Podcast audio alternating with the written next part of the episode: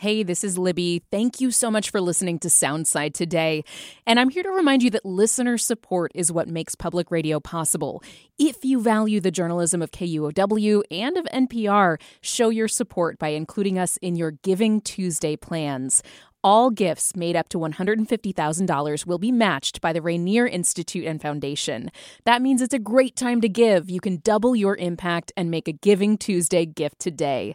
There's a link in the show notes to donate, and thank you. This is Soundside. I'm Libby Denkman. After weeks of watching and waiting, Seattle's Parks and Rec Department has cut a new passage for salmon next to a huge beaver dam that was blocking fish from reaching spawning areas in Carkeek Park. It's never an easy decision to intervene in these situations. How do you choose the welfare of one species over another? It's a question I wanted to explore. We're just going to kind of take out this area. I think there were two live there. So, assuming these ones are different, and that's how I found myself at Carkeek Park Beach on a rainy Saturday. Half a dozen people were in fishing waders and long, bright yellow gloves, combing the small estuary where Piper's Creek meets Puget Sound. Okay, so predation is going to be a yes. Yes. Okay, and I'm ready for the length. Okay, so we're going to measure the length from the caudal peduncle, or where the bone ends into the tail. They're volunteers with the Carkeek Watershed Community Action Project Salmon Survey, and they were watching for the telltale silver scales and dark fins of chum or coho that have returned to spawn in their native stream. Soon after the fish spawn, they die. And this team's task is to count, examine, and collect data on those dead fish. Typically, we would be able to see how spawned a fish is. If it was a male, you'd be able to see their milt sacs. And if it's female, typically you'd see an organized egg concentration inside of the cavity. Sarah Jim has been part of the survey team for three years. When we cut open a fish or remove it from the creek or from one of the beds, we put it back exactly where we found it or as close to as possible because it's part of the wildlife system. Wild Puget Sound salmon spend most of their lives in the Pacific Ocean near Alaska. After a few years, they migrate back to try to find the waters where they grew up. From mid October to mid December, you can see their flapping tails in rivers and streams across western Washington. Females looking for good nesting spots, males hoping to fertilize eggs. But this spawning season, Piper's Creek salmon have been running smack dab into a brand new obstacle a 60 foot beaver dam that stretches across Carkeek Park's central ravine. From the bank of the creek, we can see it's an architectural feat. The famously busy rodents have even incorporated a park bench into their structure. A lot of people know about the bench because they've seen, oh, a beaver dam with a bench in it. So this bench is in, in concrete, so it's very solid, and they brought the dam right up to it, which was perfect. These beavers know what they're doing. They've done a really good job. David Kuhn is the Salmon Program Director with Carkeek Watershed Community Action Project. This fall, he's watched a lot of fish meet the end of their migration road at this wall of branches, leaves, and mud. And we did have a bunch of males trying to go just straight in the biggest, thickest part of the dam. I don't think they'd ever get through there. It is it is so thick. The Beavers Mega Dam has drawn new park visitors to see the engineering marvel but it's changed the experiences of some other nature lovers. The Pipers Creek Salmon Run is popular because it's one of the few places to view spawning in Seattle. More than halfway through the season, Kuhn says fish were forced to compete for nesting sites. There are only a few within the first 300 feet of fresh water between the Puget Sound estuary and the Beaver Dam. Now everybody wants to see the salmon come down here, and we're having lots of people trampling through the wetland and trampling over things. It's one of the factors that drove him to ask the city to get involved to help the salmon overcome the dam. Beavers and salmon have long coexisted successfully, and Kuhn said he expected new channels to develop to allow salmon to pass as Piper's Creek eroded the surrounding dirt. But that didn't happen.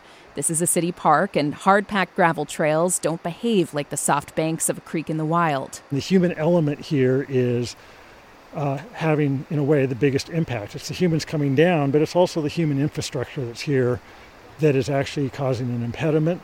And I think that's what we should be addressing. Not everyone agreed. Whether to intervene became a hot topic among the city, salmon advocates, and the Washington State Department of Fish and Wildlife.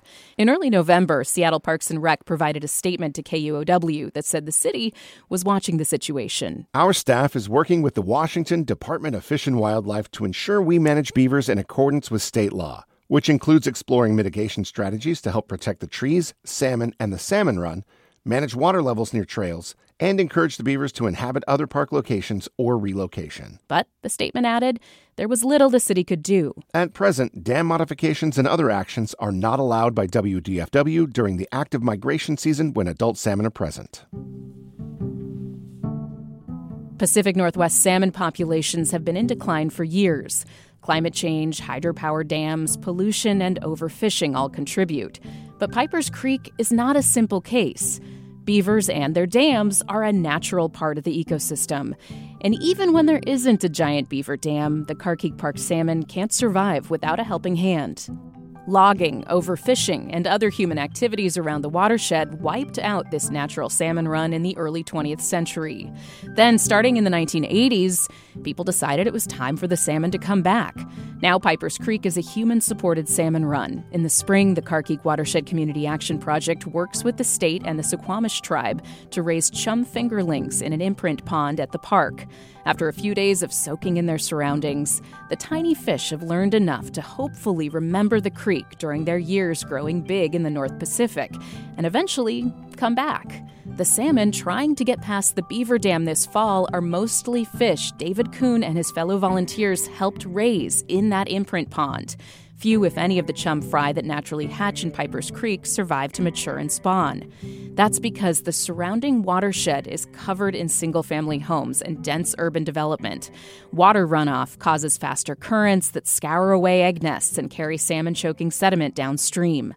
Kuhn says the run is an important educational opportunity. We have people all along the stream. We get to talk to them about fish, about watersheds, what they can do in their yards, you know, building rain gardens, taking out uh, impervious zones, you know, using uh, permeable surfaces for driveways and patios, more gardens, more gardens, more gardens. So that's the human impact. What about beavers? Ironically, in a natural setting, beavers bring a lot of benefits to salmon.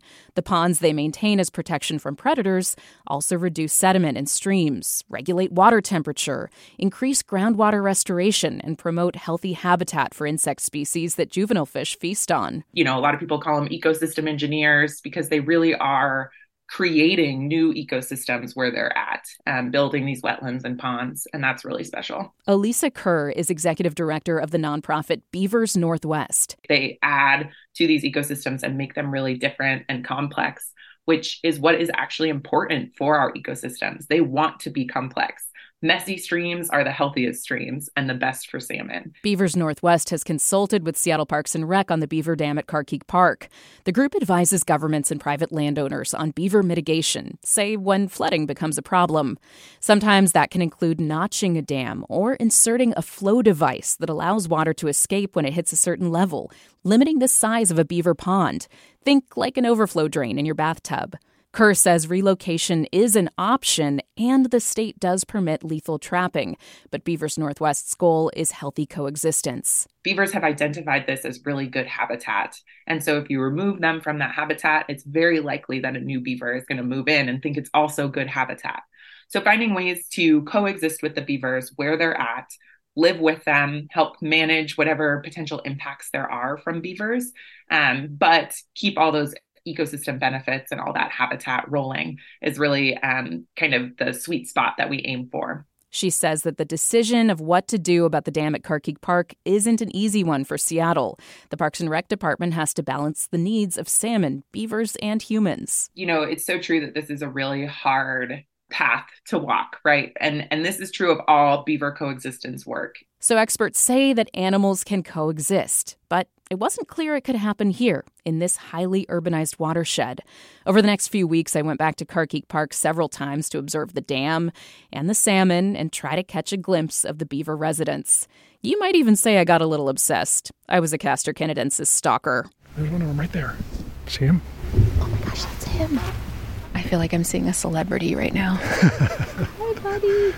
And this is where I thought this story would end with salmon hitting the dam and David Kuhn of Carkeek Watershed Community Action Project asking for intervention from a city whose hands were tied by state regulations. But a few weeks after my first visit, things changed. And full disclosure, I may be partially to blame. A journalist is not supposed to influence her story, but sometimes these things happen unintentionally.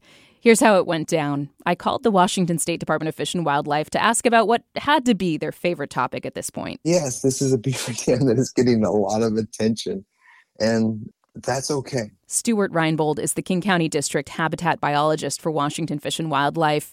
He understood the unique nature of Carkeek's conflict. Beavers and salmon have uh, worked together, coexisted for thousands and thousands of years it's very rare that a beaver dam will actually stop salmon migration.